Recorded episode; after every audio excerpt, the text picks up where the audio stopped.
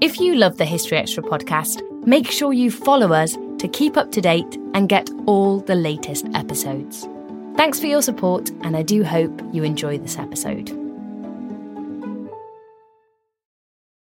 This episode is brought to you by Amazon Prime.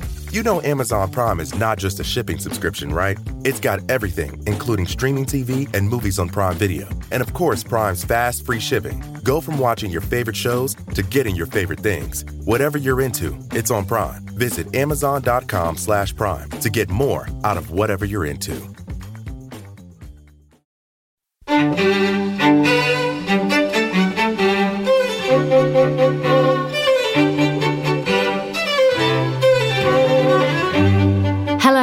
Welcome to the History Extra podcast from BBC History Magazine and BBC History Revealed.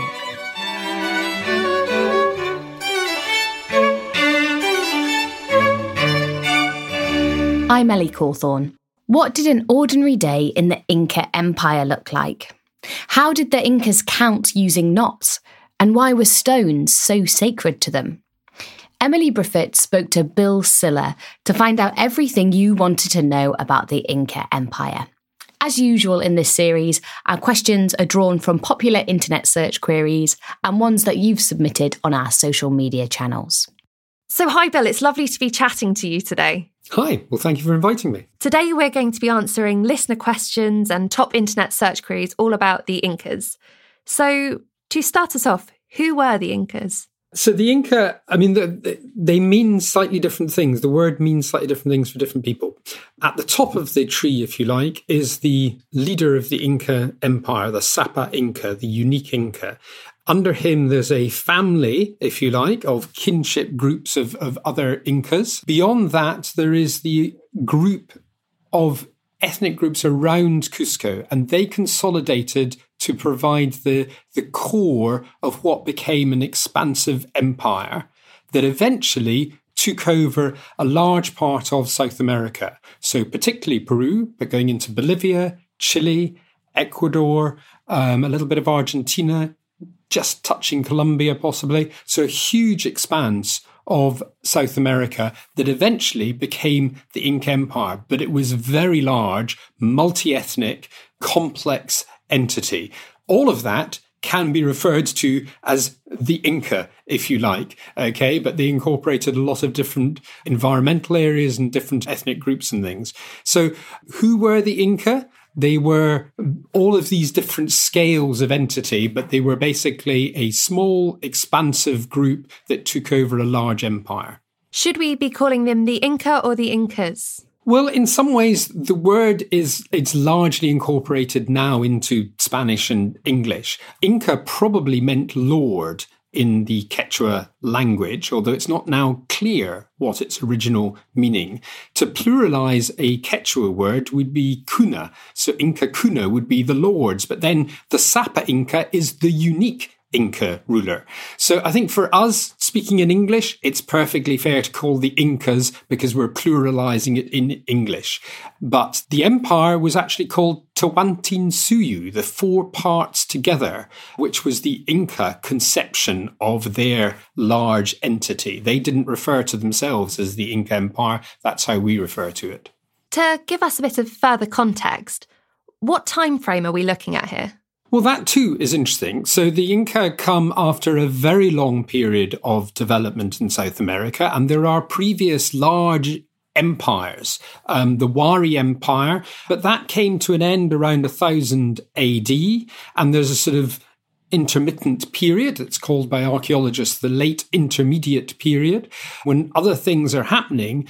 The Inca probably emerge as a really major entity by about 1400. The traditional date that's given is 1438, which is a sort of date that's been constructed by using little bits of history, if you like, from the Spanish chroniclers about the most likely date of succession of Pachacuti Inca, who was particularly associated with the expansion of the empire. But that's that date's a bit arbitrary. But it's a very short period really before the Spanish conquest. It's only 130, 140 years of that sort of expansion of empire before the Spanish arrive. So it's a really a, not a not a very long period for such a large entity to have been created. How was such a large empire controlled and administered? Okay, well, that's a, a, really major question. And I guess part of that is how do they expand? So to start with, they created basically an alliance amongst a range of ethnic groups. So the Inca emerge in Cusco um, which is the highland area. About Cusco itself is 3,400 meters above sea level. And they consolidated a small number of ethnic groups around there as an alliance. And then they began to expand out.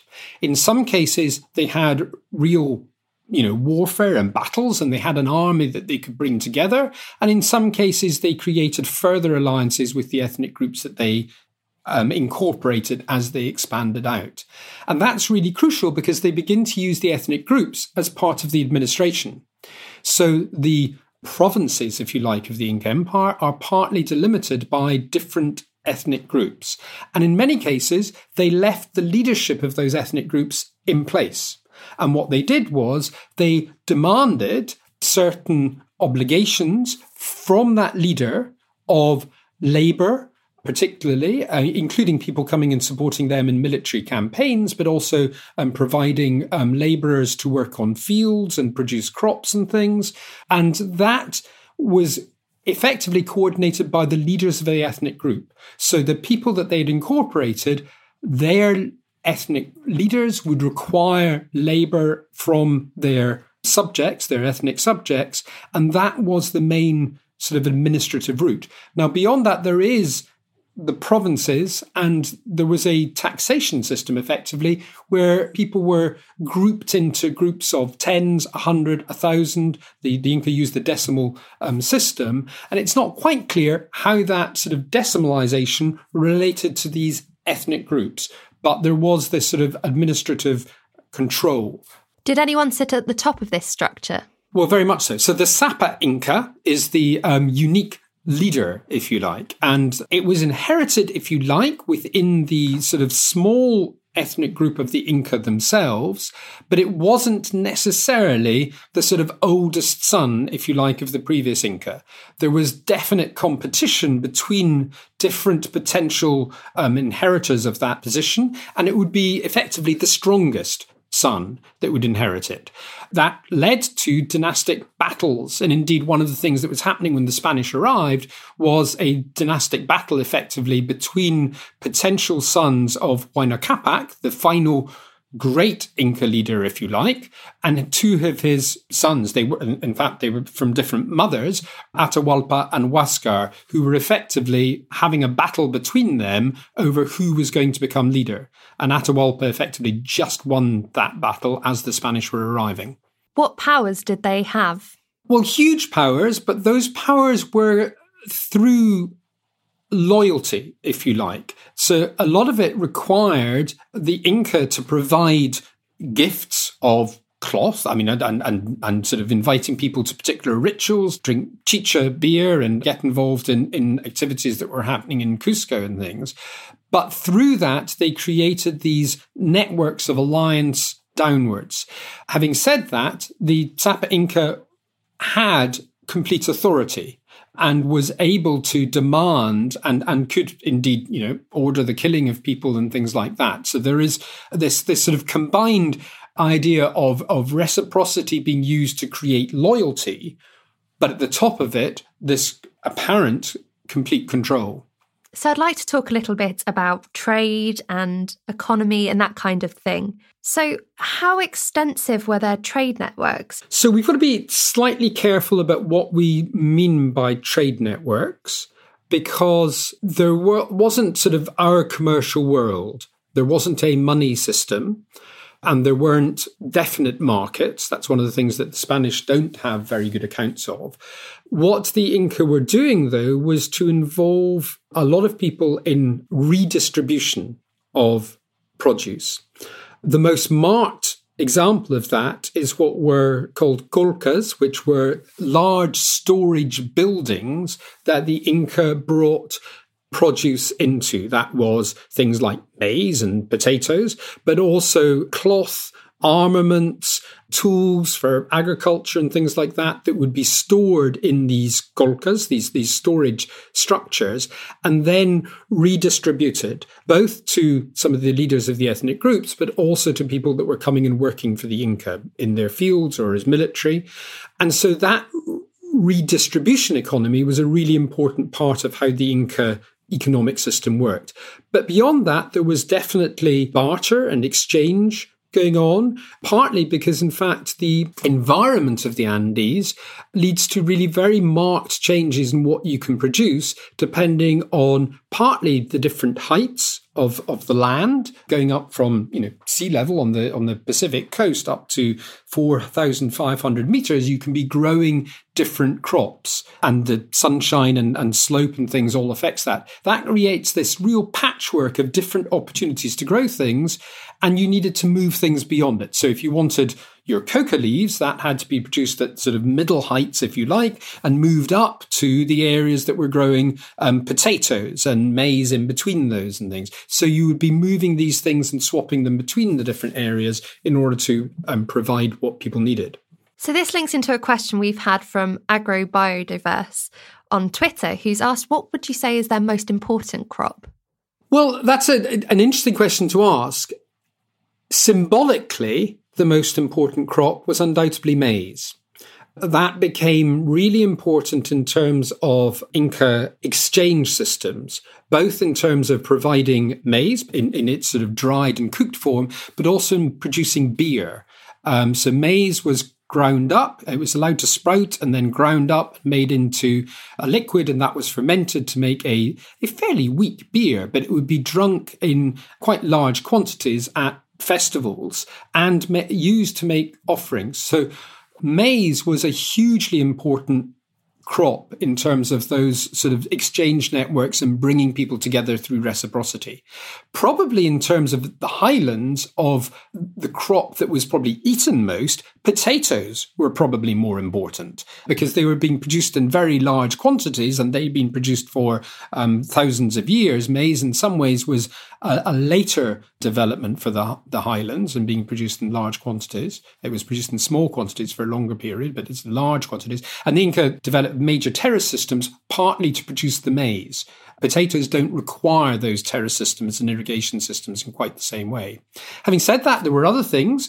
Coca leaves, for instance. One of my colleagues points out that in some ways the Inca used coca leaves partly as a sort of, you know, not as a drug economy. I think that would be a bit unfair. Um, but they were being used as a as a stimulant that were given to people. Um, and coca leaves are grown. They're a bit like tea leaves. You grow them on sort of little bushes and things.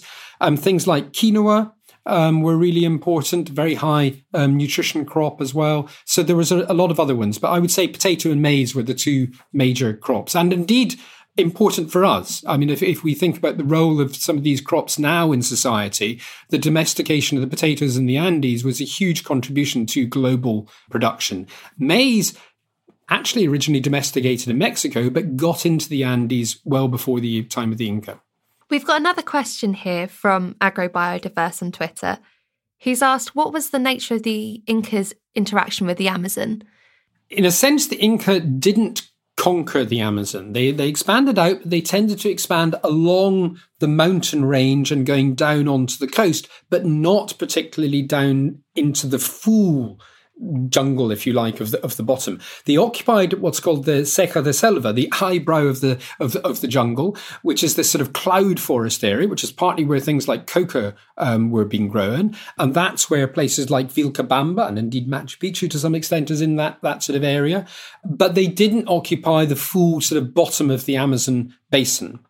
They were going down and interacting with some of the groups down there, the Machikenga, the Antes, they, they, they were in, involved in interaction with those groups. Particularly, they were very interested in the bird feathers that were used for um, cloaks and things like that. A lot of those were coming from um, the Amazon and also some timber, because actually the highlands don't produce very large, long timber. So getting some of the timber that came up from the Amazon, including chonta, which is a sort of palm that was used for um, quite a lot of um, weaving and agricultural tools and things like that. So they were again doing sort of exchange relationships with them, but didn't fully conquer the area at the at the bottom into the Amazon jungle.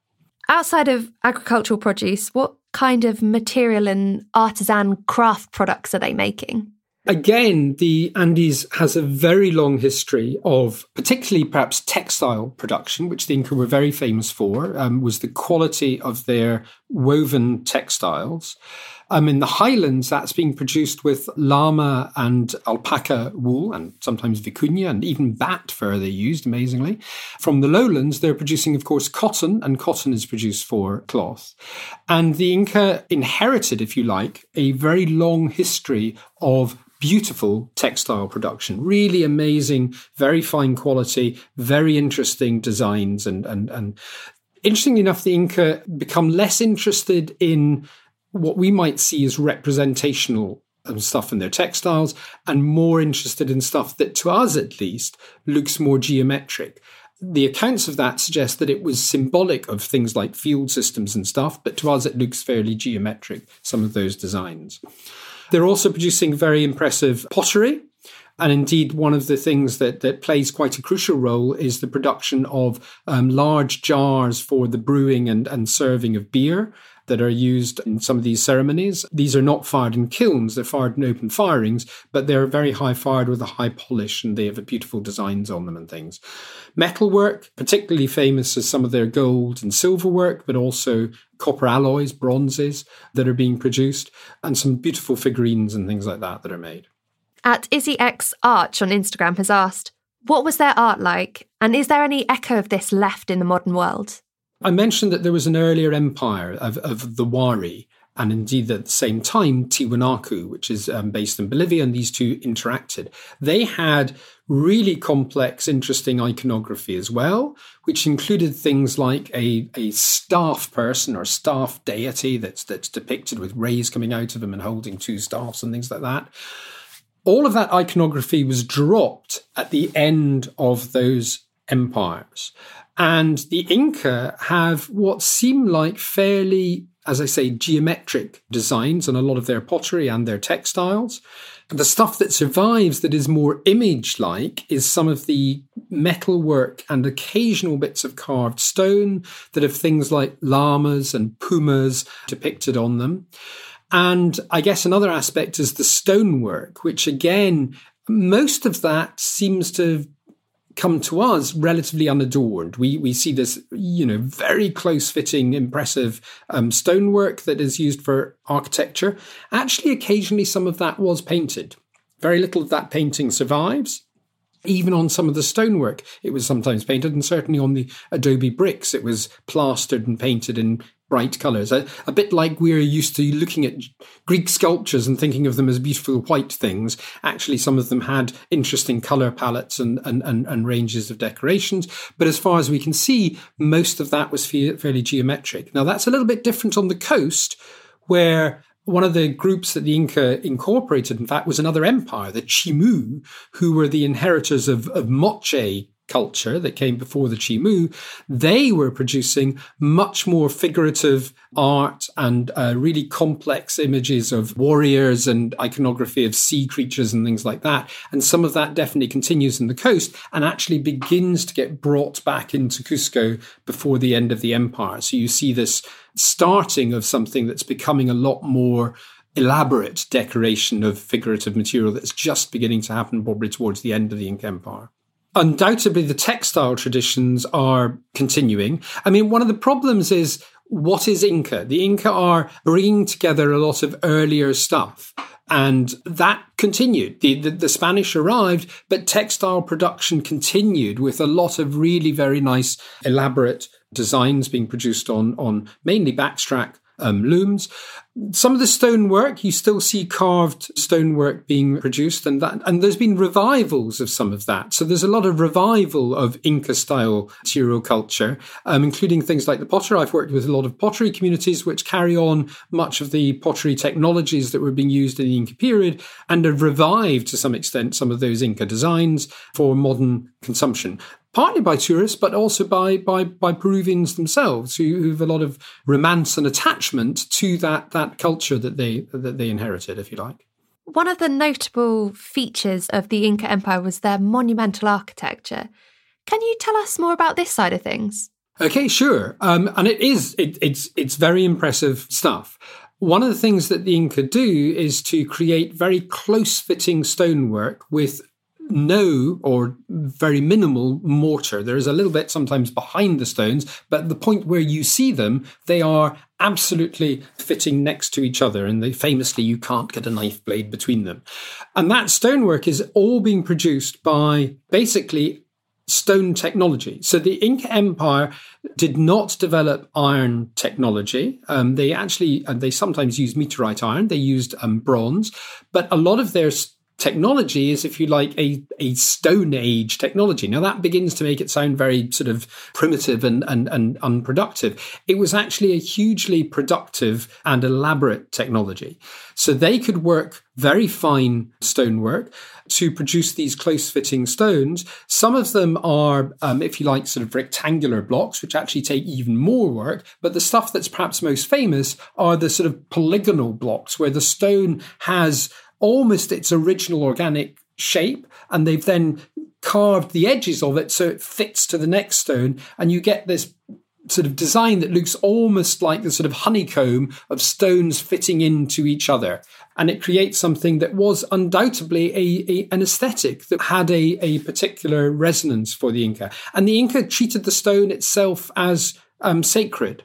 So uh, huacas were were sometimes um, stones that were seen as living entities. So for them, carving this stone was a hugely significant thing to be doing. I'd like to come back to belief systems in a moment, but we've had a couple of other questions here about the architecture of the time. Louise Waterhouse on Twitter has asked. She's heard a few theories that the Inca and the ancient Egyptians have similar temple styles and the fact that the Incan temples might be similar to the pyramids. Is there any evidence to support this or perhaps alternative theories? Okay, so we don't really see any cultural connection between uh, Egypt and, and, and the Andes. There is, if you like, the carving of stone, which the um, you know the Egyptians were also doing to create structures, and therefore we can see some parallels in terms of aspects of how stoneworking works, for instance. We don't see any cultural connection in that. And certainly, although there are raised structures, none of them have the form of, of what we would see as, you know, Egyptian pyramids. So I don't think there's any cultural connection, but archaeology is full of understanding the differences of culture by looking at where the similarities are and where the differences are. So understanding how some of those stone technologies worked is quite important to us. I've got another question here from Anna J. Moray on Instagram, who's asked how, when, and why was Machu Picchu built? Well, that's a, a, very good question. And, and this is about our, our problem with the Inca, if you like, is that actually uh, what we have historically is largely what the Spanish wrote when they arrived and they conquered the Inca Empire. And unless they wrote things down, on the whole, we don't know what happened other than through archaeology, archaeology doesn't really tell you very easily who as an individual name and why somebody did something. We can see a bit about when it was done, how it was built. So our understanding of why and who did it actually comes from a combination of our understanding of the history and the archaeological evidence. So perhaps I'll step back one from, from Machu Picchu to say that one of the things that the Inca did, they had their capital of Cusco, where you see some of this amazing stonework. But beyond that, the Inca set up um, what are sometimes referred to as royal estates. These were very elaborate structures, a little bit like medieval castles, that also had beyond them large land holdings that were used to produce some of the maize that was used for rituals and things like that that went into Cusco um, and other produce. At the center of them were elaborate building structures uh, where it's likely that the Inca royal family would go and live and conduct certain rituals and things like that. And there are a number of these. So if you go and visit Peru, you would go and visit places like Pisac or um, or Ollantaytambo, Chinchero. All of these are associated with Inca rulers. And in some cases, we've got documentary evidence to suggest which ruler was associated with them. Machu Picchu is very likely to have been one of these estates. We don't have very good documentary evidence, but the most likely one is that it was associated with Pachacuti, who was the Inca emperor associated with the first really big expansion. So it's likely that Machu Picchu was one of these elite royal estates built to allow visitors to come to it, but they would be select visitors. They would come and engage in rituals and feasting and a bit of relaxation while they were there. Today, when people go and visit Machu Picchu, one of the ways to do so is what's now called the Inca Trail which can start from different places, but one of the places it can start from is Ollantaytambo, and it goes via various places of Cusichaca and goes along a range of, of Inca sites before it arrives at Machu Picchu. And of course, the Inca had no form of transport other than feet human feet. They could put things on the back of llamas to carry things for some distance, but that was only 30 or 40 kilos on bags. It wasn't other people. Um, so apart from the Inca emperor, who was occasionally carried on a platform, basically everybody had to walk wherever they went. So Inca roads are very elaborate, but they're designed with steps and they're quite precipitous trails and things. And so the trail to Machu Picchu is one Inca road uniting various places, but those places are quite elaborate themselves. They've got baths and things. So it seems that it was designed as a pilgrimage route effectively. And that's so modern people are effectively going on one of these pilgrimage routes to Machu Picchu, which was, I believe, one of these sort of royal estates, an elite residence and ritual center. So going along that trail, you are retracing the routes of an Inca pilgrimage to a royal ritual center. Could you tell us, did the Inca have any particular religious beliefs? They had uh, what might be seen as a range of different beliefs. And that's partly perhaps because of the sort of wide range of people they incorporated. Perhaps we most associate the Inca with a, a idea of the sun and sun worship. So Inti is the name of the Quechua name for the, the, the sun. And that certainly was a uniting belief, if you like. And they, they built temples that were associated with the worship of the sun and the moon. But also they had um, a idea of a animating deity, sometimes referred to as a creator, but that may not be quite the right expression, Viracocha. And this was a being that brought other beings into existence and then um, sends them under the ground and they emerge from the ground. So each ethnic group was thought to have emerged from an origin place, a pacarina, quite often associated with a cave or a lake. And when Viracocha gets there, he invites these people to come out of their origin place. Um, so there is this animating entity. But then there is a very strong understanding in the Andes that the, the world itself is animate and you have a reciprocal relationship to it. And so people have a very strong association with the places that they were born, but also with the places that they go and they make um, offerings. Sometimes those are just a few coca leaves or pouring a little bit of beer. Sometimes they would be bigger sacrifices of animals or the Inca case, sometimes even of human beings.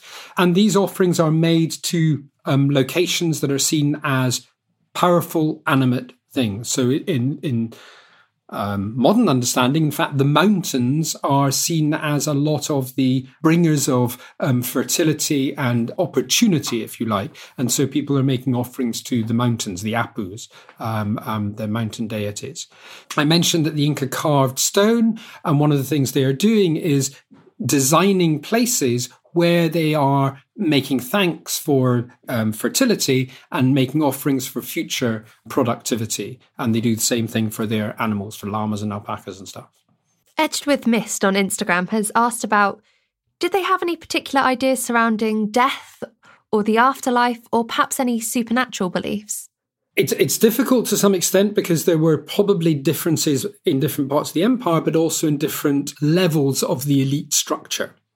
If we perhaps focus on the top of the tree of the Inca elite, of the Sapa Inca and his immediate family, they, when they died, and I guess the question is, would they have used the same word of death? Because they don't actually believe you stopped existing after you stopped breathing.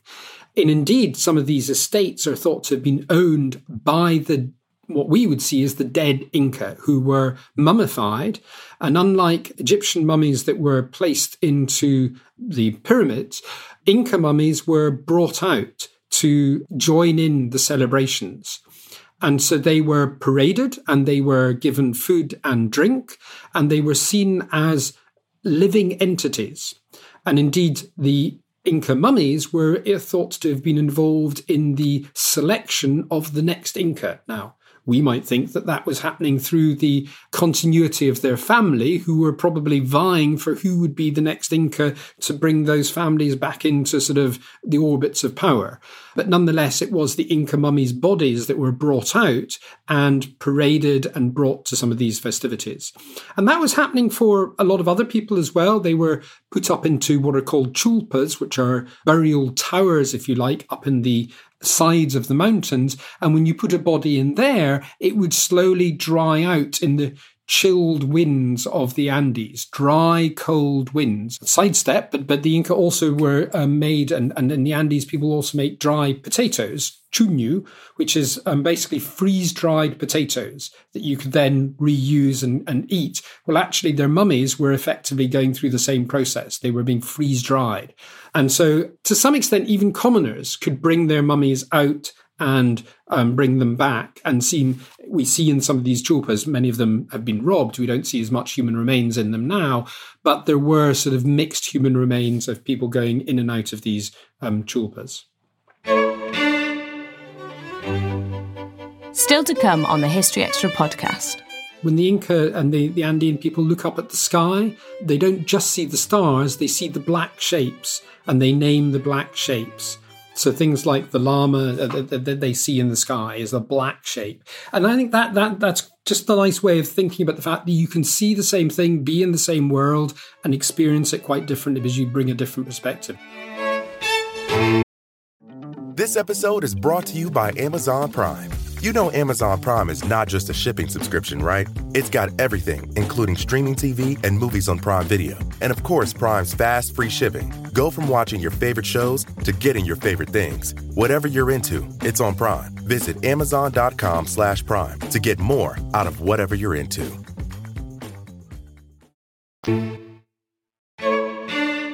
To move from talking about death to actually talking about life, what do we know about day to day life for the Incas? What did they do? Okay. If we were to concentrate perhaps on the Cusco area, because that's where they originate, a lot of life was associated, of course, with agriculture and production. So basically, the the agricultural cycle defined what was happening. Um, the time of, first of all, irrigating quite often your fields even before planting so that they are, are a bit moist, and that would require so the construction of canals. Um, so a lot of work went into canals and terrace construction. Um, not always, you know, really very elaborate. Sometimes they're much more basic. Uh, um, so the ones that we see sort of pictures of are the very elaborate ones that are done for um, sort of Inca ownership of land. Um, but actually, even sort of more modest people would be constructing some terraces and bringing water down through canal systems growing, uh, planting those crops, growing them, and you know, understandably, a bit like us, harvests would be a point of festival and, and engagement, and that required sort of exchange of labour. They'd also be um, pasturing their animals, their um, llamas and alpacas, producing some of these um, crafts good, but then obligations such as construction work and there must have been a huge amount of labor going into building these, you know, the stone structures of, of, of elaborate palaces and things like that, and contributing to things like the military. In a sense, we might think of a lot of that as as almost like you know forced labor. Actually, in the Andes, and I've been involved in in in, in sort of building things and stuff. It's always made into a a, festival. People are being given drink and and you know sometimes even encouraged to sing and things while they're doing the work. There, interestingly enough, there are Spanish accounts of when they were first sort of constructing some of their churches of getting the people in Cusco um, to come and, and work that. They would have to dismantle Inca buildings take some of that stone, rework it, and build a church with it. And yet they would dress up in some of their finery and be singing as they were doing it and making it a festival event as they did that construction. So, you know, we shouldn't see this labor as always being a sort of a drudgery. Sometimes it was actually, you know, you might think that was a clever technique, but it was made into a festival to get them involved in doing that work with energy. What about fun? What happened for fun? What did they do for fun? Well, I mean that's a, a difficult question. Archaeology and and and and even sort of some of the um, um, accounts are not great clearly, as I said, some of these activities were competitive. So while you were doing construction work, you would compete as two groups to do as much construction as possible. So you would make that into a festival. And so the Inca, you know, one of the comments that's made today is about the fact that, you know, in Peru and Bolivia, they have more saints festivals and activities than, than many other parts of the world. And that is because they, they enjoy a good festival, getting together. And those festivals are not necessarily avoiding work. Sometimes they are to do work associated with them, but then there would be some good drinking and singing and dancing. Uh, they are always very good dancers at, at these events. They did have um, competitive moments of racing. They played games of various varieties, and indeed there are some accounts of gambling type activities. So yeah, no, they, I, think they were they were capable of having good fun as well. So another angle to daily life would be what was education like? Were there opportunities for education? This is a question from Baxter 07890 on Instagram. Uh, yes. So education, I mean, a, a, lot of education, of course, happens through the family, if you like. So you learn how to do agriculture or pottery making or whatever it might be from your family um, context. And that, that's family large. It's not necessarily just mum and dad. It would be within your community. And when I talked about the fact that part of the economic organization of this was about ethnic groups providing labor to the Inca, that meant that you were trained in the skills of that ethnic group. Um, and you'd learn some of their agricultural and craft activities and potentially then be moved. The Inca would then take people and move them to another area to do some of that production, but taking some of the skills and knowledge base that they had um, with them to do that. But the Inca also had education systems that they set up, perhaps particularly for elite groups, where they brought people into Cusco to train them, to learn um, about sort of some of their belief systems, but also their administration systems um, and training them in some of those. So um, that was particularly things like the the children of the ethnic leaders. They would be taken to Cusco and encultured with Inca understanding, so that when they went back, they would help sort of with that administration. Do we know what language they spoke at all? Okay, so there's quite a lot of discussion about that. So the Inca are particularly associated with Quechua. Uh, Quechua is a very major language, probably spoken by around 10 million people still today. Uh, many of them also speak Spanish, but it was the major language of the Inca Empire. It was probably, in fact, spread long before the Inca particularly under the Wari, the pre-existing empire, the one that had gone long before the Inca, they probably helped to spread Quechua and probably to spread Aymara, um, which is now associated mainly with Bolivia, um, but was another major language that was more widespread in Peru in the past. There are colonial accounts of the Inca having spoken a secret language. It's not quite clear what that might have been. One possibility is that it included Puquina. Puquina was a language that was spoken in the Lake Titicaca area and may have been associated with Tiwanaku, the, the other empire associated with the um, Wari at the same time as the Wari that came to an end around 1000 AD. And it's possible that, and it's certainly there are some Puquina words included in um, some of the prayers and things that were recorded by the Spanish.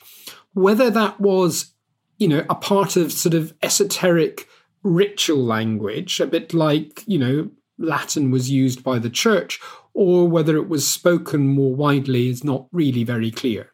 But Quechua was the main language that united the empire. But I think they were they were pretty good linguists and they picked up Spanish pretty quickly when the Spanish arrived. We've also had quite a few questions about the not counting system. There's been one from MHFQ on Instagram and one from Little Keithy on Twitter to ask how much do we actually know about this system? Okay, so these are the Inca knots or, or quipu, which basically means knot in, in, in, in Quechua, which were, if you like, a very simple device. It's a string that had other strings hanging off it, and each of those strings could have knots tied into them. For quite a long time, it has been realized that that the majority of those have a decimal system. And that was translated about 70 years ago by the locks. It's fairly clear how the, you know, the ones, twos to tens work. And then actually where that knot is on the string, if it's sort of at one level, it's the one to 10. At the next level up, it's the um, tens to hundreds. At the next level up, it's the um, um, hundreds to thousands. And therefore you could create this decimal system that could record really very large numbers. And that's particularly associated with things like what went into and labor obligations and things like that. However, these knotted systems had more capacity than just numbering within them because they also had a color range that was there. They had the direction of spin of the original preparing of the yarn, some of which was cotton and some of which was camelid fiber. They had the spin of the yarn and then the how they were added, the strings, the directionality of those strings and how they were added. And so there is a capacity for a lot more information. And we know uh, from Spanish accounts that some of these had narrative like information. They were used for recording history in some form or other. And we have Spanish accounts of these being explained to them, but we don't know yet how they quite worked. So a guy called Gary Urton did a, did a particularly lot of work on on interpreting these. And the, the analogy he makes is, of course, our computer systems. These are using zeros and ones and have a huge amount of data within them. You could layer a huge amount of data into these knotted uh, systems, and all we've really got is one aspect of that, the numerical system. It's very likely that they had other stuff. Whether we will ever be properly able to interpret it, I think part of the difficulty is it probably used metaphors. It used things like colors having metaphoric meanings and things like that. It may even not have been fully consistent throughout the Inca Empire. It may have varied in different areas, but they were certainly capable of carrying a lot of information. What other cultures did the Inca interact with? First of all, the Inca, you know, start as one small um, lineage, ethnic group, if you like, in Cusco. They begin this um, sort of alliance making uh, around Cusco and then expand out. And in doing so, they are incorporating a lot of other cultures, a lot of other ways of life. So, you know, they're coming from um, the highlands and they end up incorporating people that are on the Pacific coast. A very different environment, a very different culture. Uh, one of the ones I briefly mentioned is that they incorporated the Chimu. They were another empire themselves on, on the coast with very different sort of art and, and structures and, and, and, and belief systems and things. And they, you know, they're incorporating people down to Argentina and up to the, the borders of Colombia. So they are a very heterogeneous entity. And that's why actually Inca sort of systems of control varied so much because they were, you know, dealing with very different groups, some of them very um, well organized internally, and some of them much more um, egalitarian groups that they, they incorporated. So that meant that actually their ways of engaging had to vary depending on who they were going into the environment, the structures of the people they met, and how aggressive the people they met were, the methods they chose in terms of incorporating them. So for all of those reasons, actually the Inca Empire, Tawantinsuyu, was a very heterogeneous thing that had a lot of different cultures they are coming across other groups on their borders that they don't quite incorporate. So I talked about the Machigenga and the Antes, the other sort of Amazonian groups. They are heading up towards Colombia, where they, you know, were on the borders, if you like, of meeting a, a huge new range of of, of people um, up near uh, San Agustin and, and going into uh, that sort of area. Um, but they weren't they weren't yet sort of incorporating them. They might have been beginning to just about engage with them so yeah, so they they they they were continually meeting new groups. They, the Inca had, they did very large expansion over a sort of fifty to sixty year period. They consolidated a bit more under Huayna Capac. He he sort of expanded a bit, so it's not quite clear how much they would have expanded next, if you like, um, before the Spanish arrived. But they were perfectly capable of doing so. We've had quite a lot of questions about the Spanish conquest. So I just want to dive into a few of those quite quickly. One from Diogo Morgado on Twitter has asked, why did they fall so quickly to the Spanish? What reasoning was there behind this? So actually, there's a there's a number of different factors um, that probably affected things. Two of the most important are that the the Spanish arrived just as a civil war, if you like, a, a, successional war was going on between Atahualpa and Huascar. Atahualpa had just won and, you know, had, had Huascar um, in chains, basically, or not in chains, but they didn't have chains, but, had been imprisoned as the Spanish arrived. So the Spanish were arriving when the, when the empire was in a little bit of disarray. And they made very good use of that because they used other Andean people as their army. You know, the, the, the, the, Spanish were a very small number. I forget the exact number, 138 or something. They were really a very small number of people.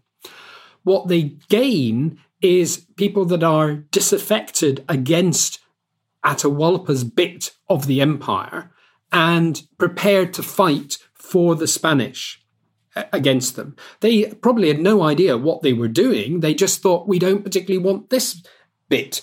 We would like something different. So they didn't realize what they were supporting in some ways, although they certainly realized that the Spanish were foreign and different with horses and iron metal and things, swords and stuff that were very different to Inca um, warfare techniques. I mean, it's interesting that Andean warfare is partly based on cloth. Uh, you you you have cloth in terms of protection for the body, but you're using things like slings. And, you know, to some extent, you knock people on the head with starhead maces and things like that. But you aren't using sort of iron, so you don't have uh, metal protection or um, sharp um, um, swords and things. So there's a very big difference in terms of the technology. But actually, that wouldn't have made such a huge difference because the Spanish are relatively small numbers. It meant that the individual Spanish were quite well protected, but it was largely the other Andean people that were prepared to join the Spanish that gave them the potential to really begin to win uh, against the Inca leadership. At the same time as that, there were other factors. So it is quite possible that Huayna Capac, the final great Inca leader, died of smallpox, uh, a European introduced disease. It's not certain that, but he certainly died and of a disease before the Spanish arrived. And it's possible that that was actually because the disease was traveling more quickly than the Spanish themselves were traveling in to the heartland of South America. And certainly disease must have had a significant effect, the spread of disease on, on the community. So, yeah, a number of different factors that, that probably uh, affected why the Spanish were able to win so quickly. And another one was once you removed Atahualpa at the top of the pyramid of, of, of leadership, it had a significant effect because they were, the, you know, although there were generals that were hugely capable, they didn't quite know what to do, particularly if you like, because of this changing leadership and being unclear about which side you should be on and supporting. Do we have any contemporary records from the Incan perspective at all, or is it solely the Spanish? In some ways, I would say we do. So, although inherently writing is a European device, the you know the Inca had oral history; they spoke their history, and they used their knotted strings to record certainly some historical content. But what we get is either what the Spanish wrote down of Inca oral history or one or two indigenous chronic people that learned how to write and they wrote stuff down. The indigenous writers are second generation. People like Huaman Poma and to some extent Garcilaso de la Vega, they, they had not seen the conquest. They wrote a generation after the conquest, but gave a Andean perspective on what they were seeing. But there are others. Titu the Inca leader that escaped to Vilcabamba down below Machu Picchu and was leading a sort of rebellion against the Spanish, um, he wrote an account of, of, of what he thought had happened. That's to some extent second generation, but not affected as much by Spanish perspectives, if you like. And actually, really importantly, Betanzos wrote a very interesting account, um, Juan de Betanzos, and he had married a person who had been a wife of Atahualpa, who then became a wife of Pizarro, and when Pizarro died, married Betanzos. And therefore, his account is actually quite strongly affected by her lineage, and her lineage was directly linked to uh, Pachacuti, the, the, the, the sort of main Inca sort of starting emperor that spread things out. So from these things, we do get a bit of indigenous perspective. It's always filtered. It's always not exactly their perspective, but but it gives us a bit of an idea of of, of what they um, were trying to do and what they were thinking. Now, I've got a big what if question. We've had two people send in this question, so I may as well ask it. One from Rachel May on Facebook and one from the Early Modern Girl on Instagram. How do you think the Inca would have developed if not invaded? I mean, what ifs are really interesting because they help us think about I, think avoiding a sort of ethnocentrism of this is the way the world was always going to be. Um, and it's actually quite useful to think that the world could be different. Um, and one of the reasons why I like studying the Andes and the Inca is because it, it allows us a different perspective on, on the way the world is. A, a, you know, a very small one of that. When the Inca and the, the Andean people look up at the sky, they don't just see the stars; they see the black shapes, and they name the black shapes. So things like the llama that they see in the sky is a black shape, and I think that that that's just a nice way of thinking about the fact that you can see the same thing, be in the same world, and experience it quite differently because you bring a different perspective. It's a very small one, if you like. But so, what would have happened? I don't know, but I think Atahualpa would have taken control. The very fact that he had done what a Inca leader should do of basically showing you are strong and you can take over from anybody else that's contesting you. And he was young. He would have been a strong leader going into the next phase. I think he would have consolidated. He was building his, you know, building on, on what Capac had already begun in Ecuador, a new center up there um, and I think he would have expanded upwards towards Colombia. It, I, I, can't see anything other than that as being a likely um, scenario. And, you know, the Inca had a strong military mechanism. So as long as he didn't have people rebelling against him, he would have been able to lead a further expansion. I think it's quite likely. However, it's a big heterogeneous thing, and the Inca always had to deal with sort of little insurrections going on at different places. How long it could have been held together, I don't know. I think that's about how much people saw advantages to it. I think things like, as I mentioned, I think the art styles might have been changing, becoming a little bit more baroque, if you like, of, of more animals and twiddly things incorporated into their art style. So I think, yeah, things would have changed and developed. I think they would have probably developed their engagement with the Amazonian area. But who knows? Perhaps, you know, the from within that, perhaps the Chimu or some of the groups that they incorporated going up into Colombia might have begun to take the upper hand and, and things would have changed. To follow on from a question about what ifs, I want to ask you one about popular myths and misconceptions. What do you think is the biggest misconception about the Inca? I suppose the the the, the one of the dangerous ones in some ways was the sort of um, the von Däniken perspective that it was all about aliens that came in and taught them how to do their stonework and things. And so that, you know, Andean people were not capable of doing this. The Spanish who arrived had no doubt that the Inca and Andean people were capable of doing all the things that they saw, you know, and they were full of admiration. Cieza de, de Leon, one of the um, um, conquistadors, wrote a very long account full of admiration for how well structured and organized they were and how their road systems work and, you know, saying how much of this was better than what they had in Spain. So I don't doubt that the Andean people did all this, and I guess that was one of the misconceptions was that somehow there were aliens using lasers to cut the stonework, for instance.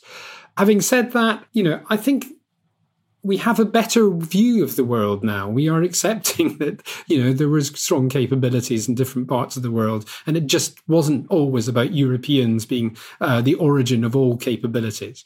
But you know, I, so yeah, as I say, I think there's there's interesting things about the differences of these culture. Um, the mistake is to believe they weren't capable of the things that they were absolutely capable of. That was Bill Sillar Professor of Archaeology and Technology and Society at UCL. Thanks for listening. This podcast was produced by Jack Bateman.